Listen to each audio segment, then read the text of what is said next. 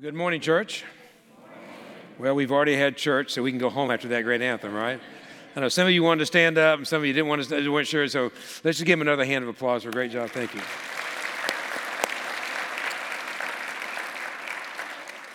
As Chad mentioned, we are continuing a sermon series on the book of Ephesians.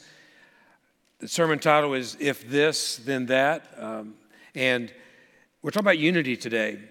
And in this crazy world we live in, we see a world that is fractured. We see a culture that is divided. We see violence in our communities that is very troubling. And yet, the church is called to demonstrate unity.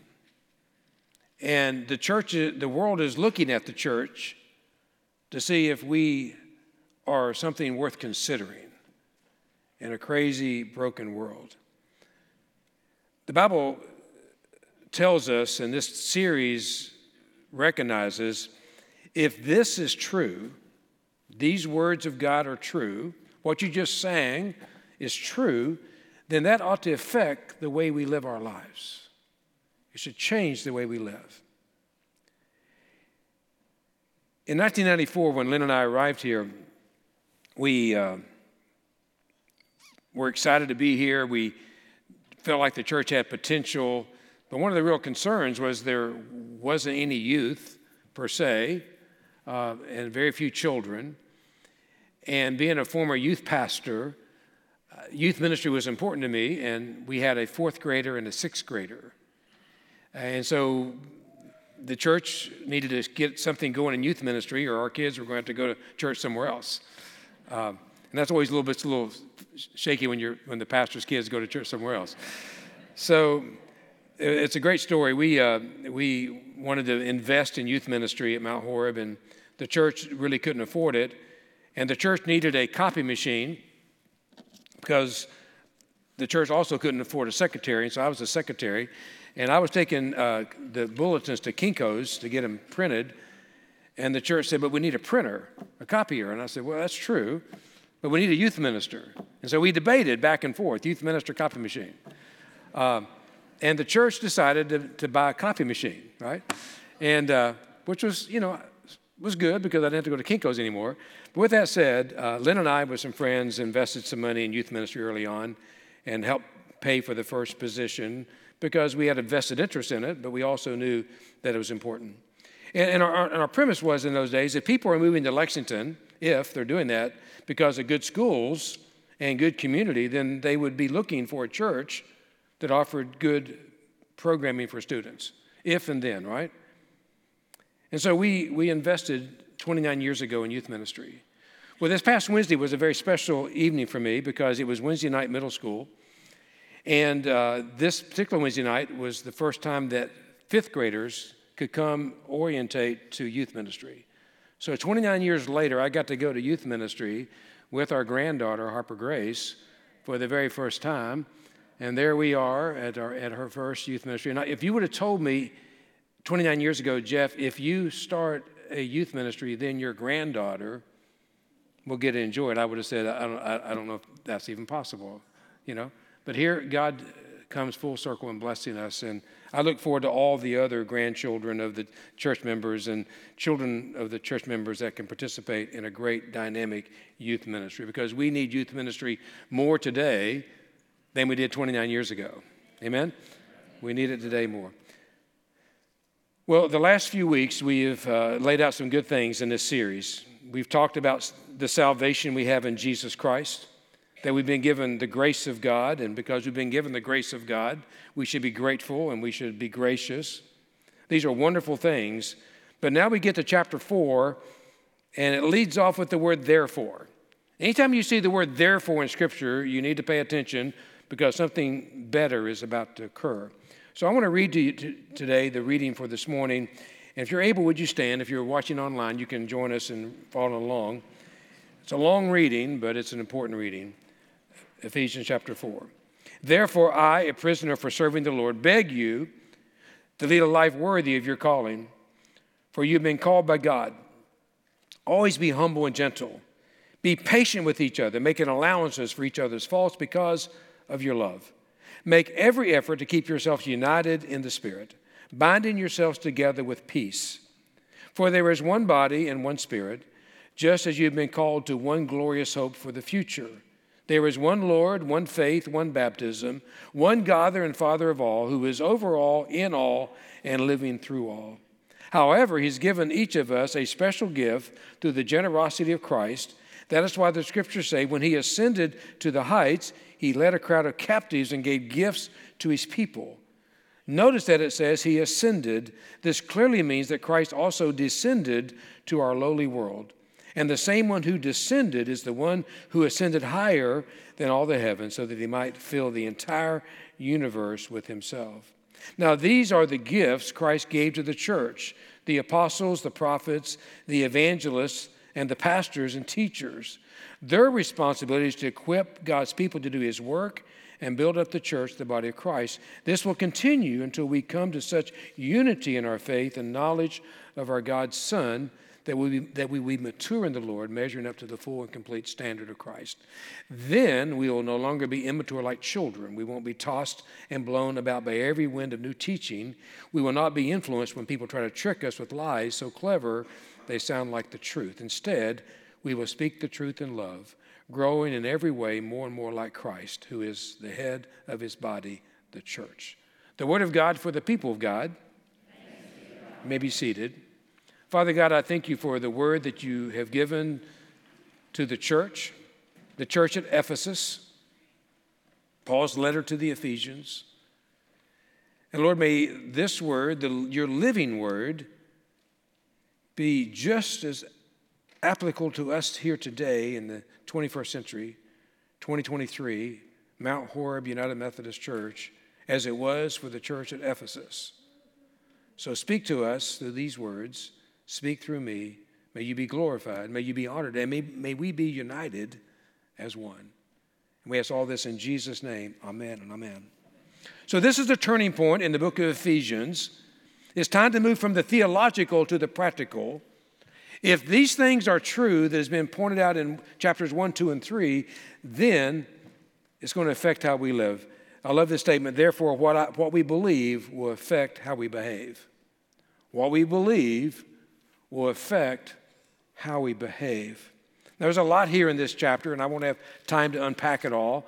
And I'm going to focus on unity as a key word that Paul is lifting up in his letter. Unity in the Bible means oneness, it means harmony, it means alignment, it means agreement. And unity is a great thing in the church until fill in the blank. Unity is great until fill in the blank. Until I get my feelings hurt, until somebody sits in my pew, until somebody gets my favorite parking place, it can be that simple to cause disunity in the church. You know, I remember uh, whenever I got out of, got, got out of high school and early into college, we formed a singing group called Faith Incorporated. And uh, we ended up doing an album, I think just for the nostalgic purposes, that's our album cover, early 70s. On the back is the, uh, us there, that's who we were. And so you notice up there we got microphones, right? Well, when we first started, we didn't have microphones because we didn't have a sound system because we were just getting started, right? And so we were singing in churches and we were getting a little bit, you know, more requests coming in. So, so we just, so the guys in the group decided we needed to buy a sound system. And the girls in the group said, we don't need a sound system. It'll change who we are. Well, we need a sound system. So the guys won. And uh, we went down uh, to the music store and we bought a Yamaha stereo mixer you know, because that stereo would make a difference for us, you know. And so we got it, hooked it all up, and we were practicing in a little Baptist church in Kentucky uh, for a Sunday service, and we're sounding great, stereo, and you know, I don't know how because we were behind the speakers, we couldn't hear, but it sounded good to me. Anyway, uh, sounded great, and then all of a sudden we smell something, and we look over, and the Yamaha stereo mixer is on fire. You know, you know. I guess we were just too hot a group for it. I don't know, but anyway. But it, it, it's burning up, right? And, and, and so you know what the girl said, right? Yeah. We had unity until we bought that mixer, and then God burned it up so you guys would believe. So, you know, I learned early that unity can be a troubling thing. So you fast forward a couple years later, we're down at Lakewood Campground uh, singing on, on, on, the, on the beachfront down there at the pavilion. There's a little old seashell there, and we sing in it, right? Well, you know, we got to the point where, you know, we were, more and more people were coming, and, and so the girls in the group decided that we needed to have an order of worship, right? And we'd always just kind of gone, you know, spontaneous and, you know, hey, you sing here, you share here, and we just let the Spirit lead, right? Well, the girls thought it was time for us to get some order, and so they insisted that we start writing down an order. Well, the guys, we didn't like that. Uh, the girls insisted. So we gave in, right? And it's, it's, it's pre planning center, and I got one in my, I have one in my pocket or somewhere. I've already lost it. Uh, oh, here it is. Planning center. This is right here. It's got every minute that where I'm supposed to be, you know, and where I'm supposed to be. And I'm probably two minutes behind right now. But anyway, uh, but but this was this was the pre-planning center. I didn't like it then, and I don't really like it now. But anyway, but uh, but uh, so we, we, we wrote those things out. Here, the girls came, they'd written them all out for us. You know, here's the four songs, testimony, four songs, testimony, closing words, song, all written out. Here's your piece of paper. Well, we took those pieces of paper. We didn't know what to do with them. You know, what do you do with it, you know? So we put it on the, on the cement floor, tried to put the mic stand on it. And you can imagine being down on the ocean front. It did take long for the wind to blow those things off. And so you know what we did? After the concert, the guy said, we told you so, right? Anyway, so um, it's those kinds of things that disrupt a good thing in the church. Uh, unity, uh, it, it, refers in the Bible, in the Hebrew meaning, is, is oneness in reference to the nature and the character of God. Earlier, you shared together in the Apostles' Creed. And in the Apostles' Creed, you lift up the Trinity God the Father, God the Son, and God the Holy Spirit, the oneness of God. That is the essence of unity. Biblical unity is the oneness of God. And that unity is a gift to us through the Holy Spirit. Now, unity is received, not achieved. You can't achieve unity that's biblical. It can only be received. I love these words. I shared these with our men Friday morning, our prayer time together. John 17, Jesus praying over the disciples, praying to the Father. He says, I'm praying not only for these disciples, but also for all who will ever believe in me through their message. That's us. He, even then, Jesus was praying for us. And you'll see in the text, one of the things he's praying for is unity. I pray that they will be one, just as you and I are one, as you are in me, Father, and I am in you.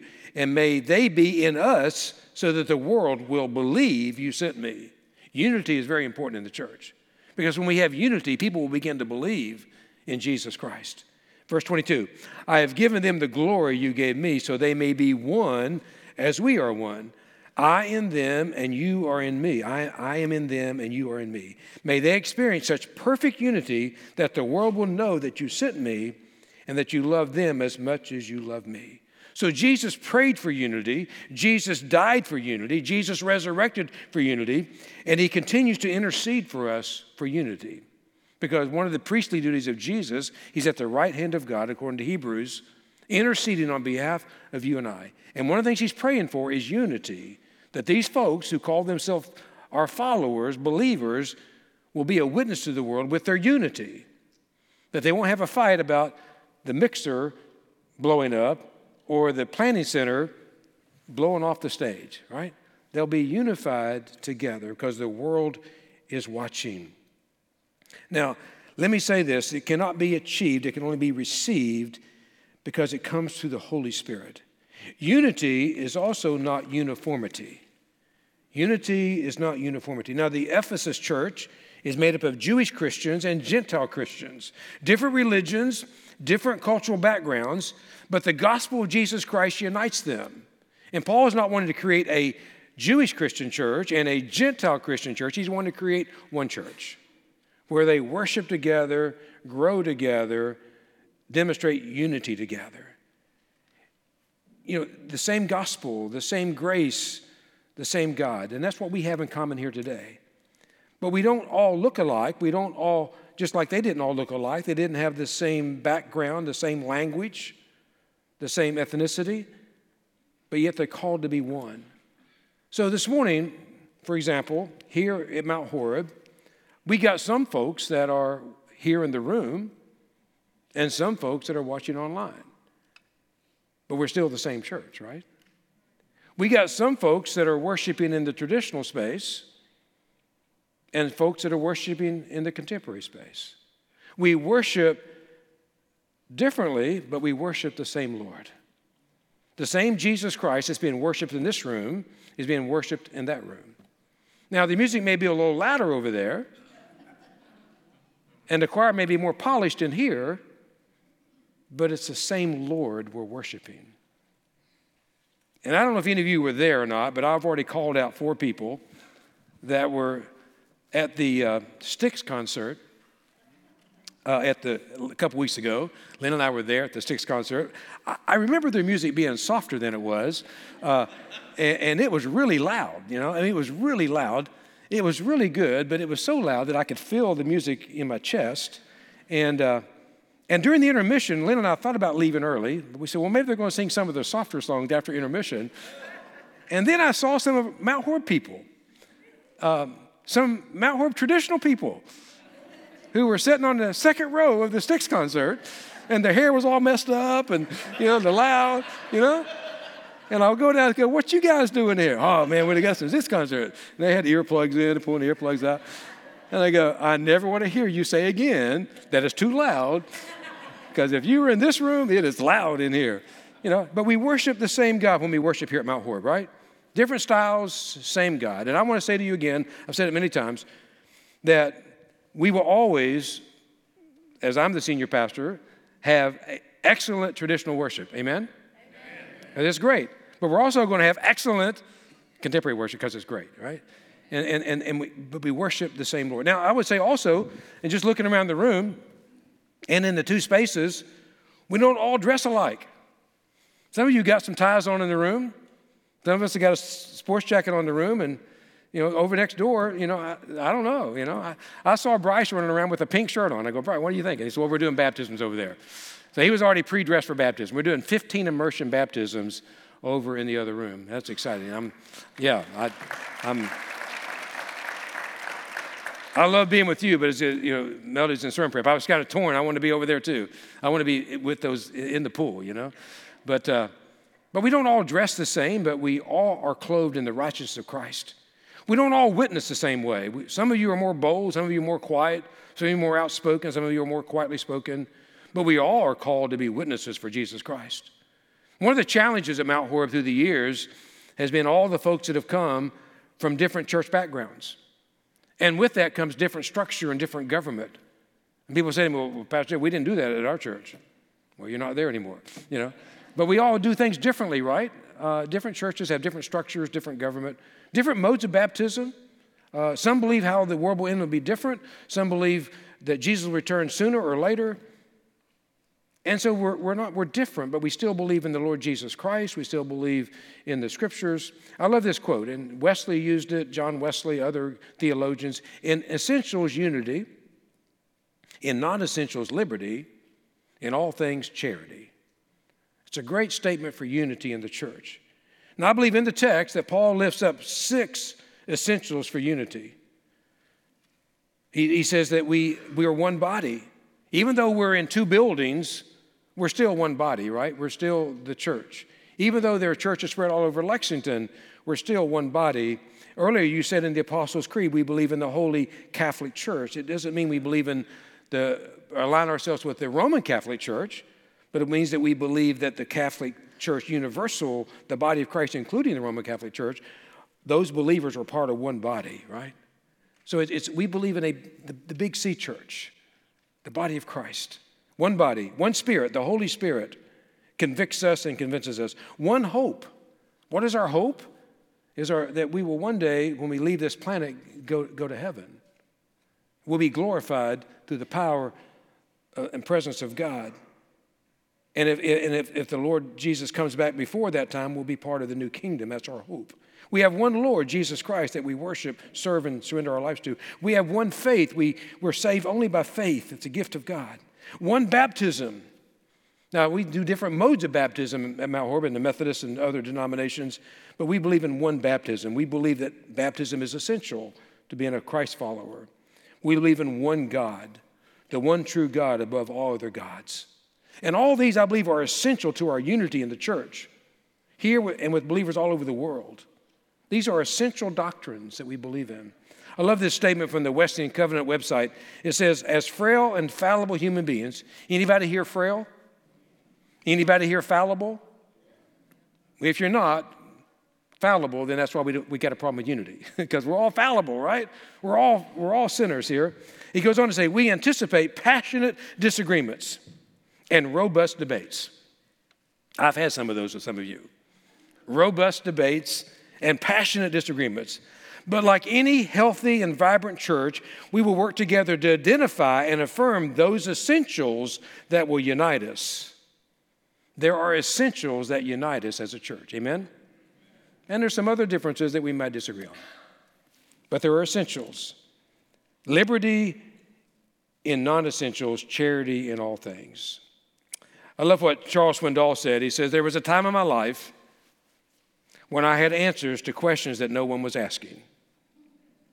I had a position that life was so rigid I could fight for every jot and tittle. I couldn't list enough things that I would die for. But the older I get, the shorter that list gets. Because we start to grow up. There's a lot of hills you can die on, there's a lot of battles you can fight. But if we're going to be truly united in Christ, we got to realize which battles we need to fight. You know, I'm willing to die on the hill of truth. That's one hill that I'm willing to die on. Truth as revealed in Scripture, because Jesus said, I am the way, the truth, and the life, and no one comes to the Father except by me. And I'm willing to die on the hill of truth because I don't want to live on a mountain of lies. And we have a lot of lies in our culture, have a lot of lies in our world that is just not reality. And we got to choose as believers, the, the, body of Christ, the church, Big C church, are we going to stand for truth in a, in a, in a, in a world of lies? And, and, it's important that we do that. And that's what Paul was saying basically to the church at Ephesus. You can't let the culture dictate. You've got to be essentials. He gave them the essentials. Now, unity is not uniformity. Let me say another word about that, another illustration. Um, Lynn wanted to watch a documentary, and it was a religious documentary, and I'd had enough church that week, so I didn't want to watch it. And uh, she said, No, you need to watch this. So she won. And it was a documentary called Jesus Music. It was a documentary of the uh, beginning and history of contemporary worship. And as I watched it, it was fascinating to see how God used people in that movement. And it started in the 70s, so I could relate to that. Uh, I, I, recommended for you to see the movie Jesus Revolution, which was an incredible movie. Um, but the Jesus music talks about how this music began, and, and the church did not want it, did not want the music. The contemporary music was not welcome in the church. It was uh, devil music. There's a clip of uh, uh, Jimmy Swaggart preaching that that's devil music. We don't need it in the church. And uh, and, and then I remembered, you know, as I was watching it, in 1995, when we began a contemporary service up there uh, in the, uh, in the uh, old chapel, and I thought I was going to lose my job. Um, but but we, we knew it was going to reach a generation, right? So, fast forward to 1972, there was a Christian music festival in Houston. 130,000 young people showed up in Houston all to listen to contemporary music. And guess who sponsored that? Guess who was behind that music festival? Dr. Billy Graham. Because Dr. Billy Graham knew that this music was going to reach the next generation. Fast forward to 1994, maybe 95. I think Richard and Melville, you were here at that time, maybe some others you were here. And Dr. Billy Graham is going to be preaching in Charlotte, doing a revival. It was our first Mount Horeb trip ever chartered a bus. Everybody on that bus was older than Lynn and I. No young people, no youth. We didn't have many. And I didn't check the calendar. I probably should have. Uh, it was youth night. And uh, we get up there, it's raining, and, and, uh, and the music is DC Talk, right? A Christian rap band, right? Uh, Toby Mac, lead singer for DC Talk, right? Maybe raising a hand back there, got that, got that. And then they had Michael W. Smith, and I thought he was pretty mellow, but he, he's got some heavy stuff too. And they're all playing this heavy music, and my, my, my, my, my row of Mount Horeb people were sitting with umbrellas, and one lady leaned down and said to Pastor Jeff, When's Johnny Cash singing? You know. I don't think Johnny's on the schedule tonight. I think, you know. And uh, I never forget when Billy Graham walked out to preach, he asked all those thousands of young people to find a seat because they were everywhere, like ants in a fire ant hill. And all of a sudden, they sat down, it stopped raining, and Billy Graham walked out and preached a sermon about the cross, as he always does. And he mentioned Madonna, how Madonna wore a cross, but maybe didn't know what it meant. And, and, he, and then I, he gave an invitation after a 20 minute talk, and I saw thousands and thousands and thousands of young people come down to that football field and give their life to Christ. And that planted a vision in that whole row of Mount Horeb people that said, hey, we need to do that at Mount Horeb. You know, but Billy Graham saw that unity is not uniformity. And he blessed a, a music that is changing worship uh, in our world today and drawing people like we never thought it would draw. That's why we built a much larger building over there because of the need for it. So, unity is not something we manufacture, but something we maintain. We're called to maintain it. Ephesians 4, 2, verse 2 and 3 says, With all humility and gentleness, with patience, bearing with one another in love, eager to maintain the unity in the Spirit in the bond of peace. We are called to maintain. We can't manufacture unity, but we can maintain it. I want you to hear that. Maintain means we got to continue it. we got to we got to not we, we got to endeavor, we got to stay after it. So I want to give you some suggestions on how we maintain unity in the church. And again, as we think about all the danger in the world and all the trouble in the world and the, the, the violence that's going on in our world, the church is not to be an island of unity. Do you hear that? We're not to come here and to get away from all the trouble. We're here to be equipped to go out into the world to make it a better place. We're called to go out and demonstrate what unity should look like. Not of a holier than thou attitude, but with a Christ centered attitude. So I'm going to give you these real quickly. Uh, how do you maintain unity in the church? Number one, stay connected to Christ. You got to stay connected to Christ. It's about Jesus. Galatians 2:20, my old self has been crucified with Christ. It is no longer I who live, but Christ lives in me. You see that that's that's received. So I live in this earthly body by trusting in the Son of God who loved me and gave himself for me. Stay connected to Christ. Stay connected to the Holy Spirit. Stay connected to the prayer Jesus prayed. Father, may they be one as we are one. Seek to have the mind of Christ. Stay connected to Christ. Number two, Stay faithful to Scripture. You want to have unity. It's not your opinion, my opinion, their opinion. We got to stay focused on Scripture as delivered in the Word of God. Ephesians 4. If you do that, it says, you won't be tossed and blown about by every wind of new teaching. We will not be influenced when people try to trick us with lies so clever they sound like the truth. Unity comes from staying faithful to the scriptures. I got this beautiful picture. Grace Marie found this. She's doing a great job speaking over in the auditorium today. But this is a picture from a, a Lutheran pastor and a professor from Carnegie, Carnegie Mellon University that represents the, that represents the 63,000 cross references in the Bible. 63,000 cross references in the Bible. Now, think about that.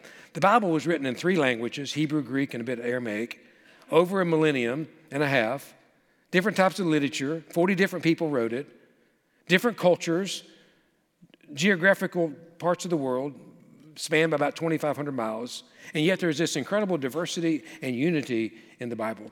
There's 350 quotations of the Old Testament in the New Testament.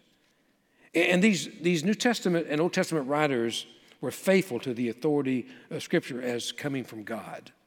This is God's word to us. It is the foundation of our faith and the foundation of our church. So we got to stay connected to Christ and stay faithful to Scripture. Now, I believe that in all my years at Mount Horeb and all my years of ministry, what I witnessed here in the, in the auditorium on February 26th is when our church came together to vote, to make a vote to separate, which doesn't sound like unity but to separate from the denomination because we were going to stand and stay faithful to Scripture. and to see almost 1,600 people come to vote together to, to make a decision. There was great unity in our church in that moment. And not only that, we will, we will join, the Lord willing, on June the 5th or 6th at a vote, uh, and June the 30th with a closing on that with the annual conference, 112 other churches from South Carolina, including the four largest churches in South Carolina, Methodist churches in South Carolina. Yesterday, there were 576 churches around the country, just yesterday, that voted to join us as well. We will join them. Uh, by the end of the year, there'll be about 5,000 uh, United Methodist churches that will stay connected to Christ by staying faithful to Scripture. And that promotes unity within the body of Christ. No, but not just Methodist unity, we are joining Christians from all over the world, all different denominations who believe staying connected to Christ and staying faithful to Scripture is a good thing. And I believe it's high time that we in the church who believe in those essentials, essentials about Scripture and essentials about Christ, put down some of our denominational differences, some of those petty things that we disagree on, and, and, and come together and be the church, right? And that we get become a stronger church. And this church is a great example, I think, can be, of a melting pot church of people from different denominations who've come here to worship together because we believe in the essentials together. And we focus on the essentials, and we don't let the little, the non essentials trip us up. It's a challenge sometimes, trust me, but it's something that's it's where we're headed within the body of Christ. That's God's plan for the church is to put aside the non essentials and hold on to the essentials. Say, so stay uh, faithful, stay connected, and stay focused. What's the focus? Is this the focus? Sing it from John 17. I pray that they will be one, just as you and I are one. As you are in me, Father, I am in you. And may they be in us so that the world will believe you sent me. That's our focus. The focus is that the world will believe in Jesus Christ. And they will do so because of our unity. They will be attracted to the church, the body of Christ, because of the unity. English Puritan Thomas Manton put it this way division in the church breeds atheism in the world. Divisions in the church breeds atheism in the world because a lack of unity turns people away from the church. So stay focused on advancing the mission that people will know Jesus. Number four, stay humble. Humility is unity in action. We're to be image bearers of God. And humility doesn't mean we depreciate ourselves, but we elevate others. I love C.S. Lewis said this way humility isn't thinking less of yourself, it's thinking of yourself less. Jesus is a great example of that. So stay focused, stay humble, stay faithful, stay connected. And this is important, Paul says stay gentle. Gentleness is strength under control. Gentleness under control. And gentleness grows unity. Yesterday, we saw um, the Kentucky Derby, right? Those beautiful, strong willed horses that didn't like each other, right? Those horses do not like each other. They can't let them get together. But because they were under control, they were able to put on a great show, a great race in front of millions of people because it was horsepower under control. That's what Jesus wants for his church. Now, let me tell you, at Mount Horeb, there's a lot of horsepower here. You check under the engine, there's a lot of horsepower at Mount Horeb. There's a lot of gifted people. There's a lot of uh, people that want to be leaders and people that want to make a difference. There's movers and shakers.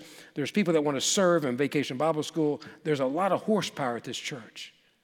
But it needs to be under the control of the Holy Spirit. Amen? Equipped with gentleness and humility and focused on the mission and staying faithful to Scripture and staying connected to Christ.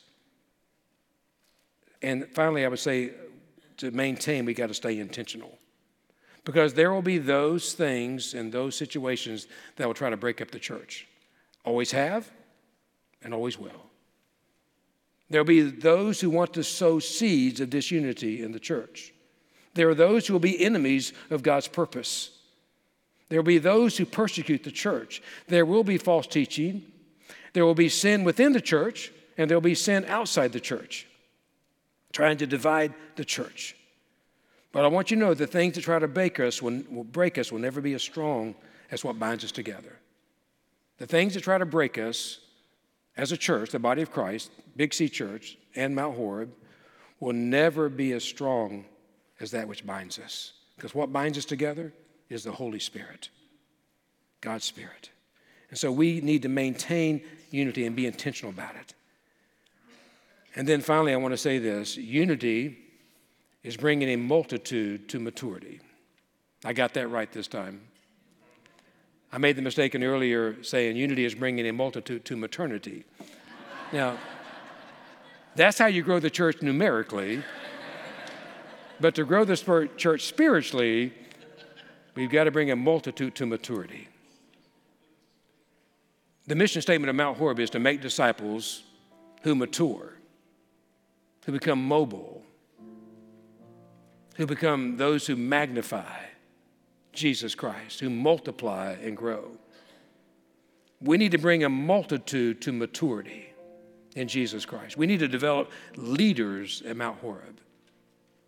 Because God has some great things in, in the future for this church as we make an impact locally and globally, but we need more leaders. We need to raise up more youth as leaders. We need to raise up more children as leaders. We need to let new people lead. We need to let people been here a long time to lead. We need to have leaders in the church.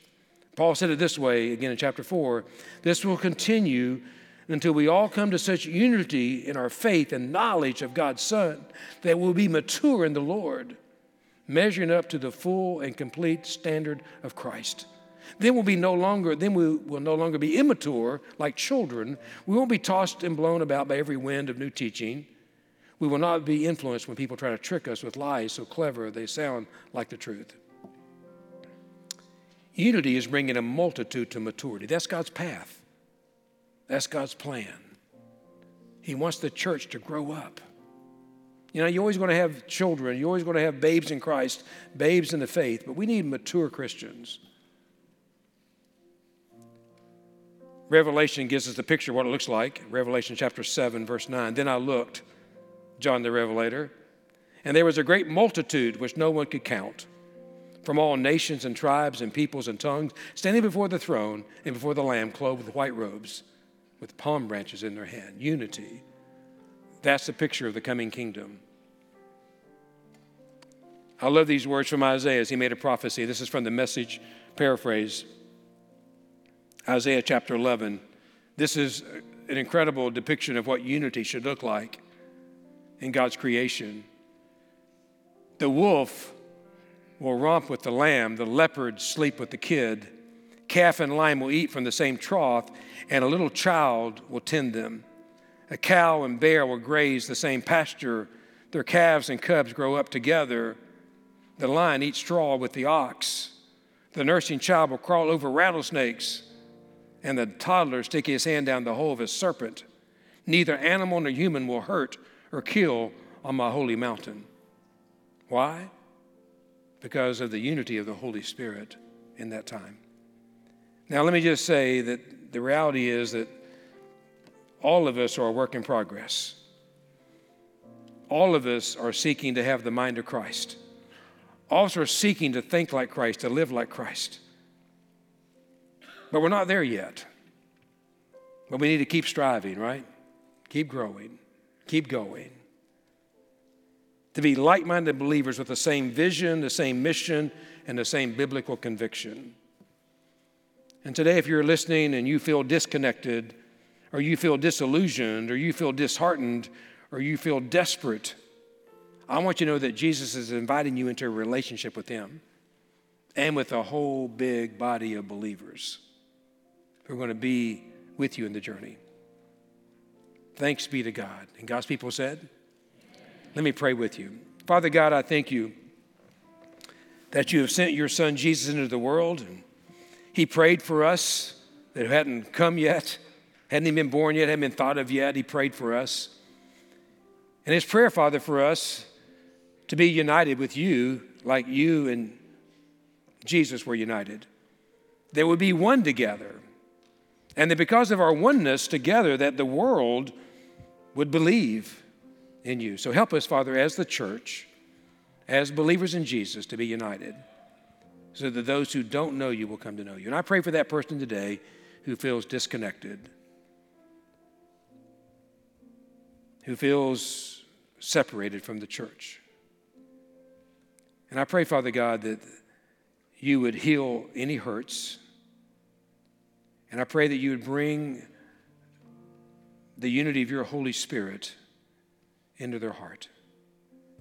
And Father, anyone that's not in a relationship with you right now, I pray that they would bring to you their sins and know how much you love them and that you will wash away their sins and forgive them and you will come into their heart and they'll begin to experience the unity that Jesus prayed for.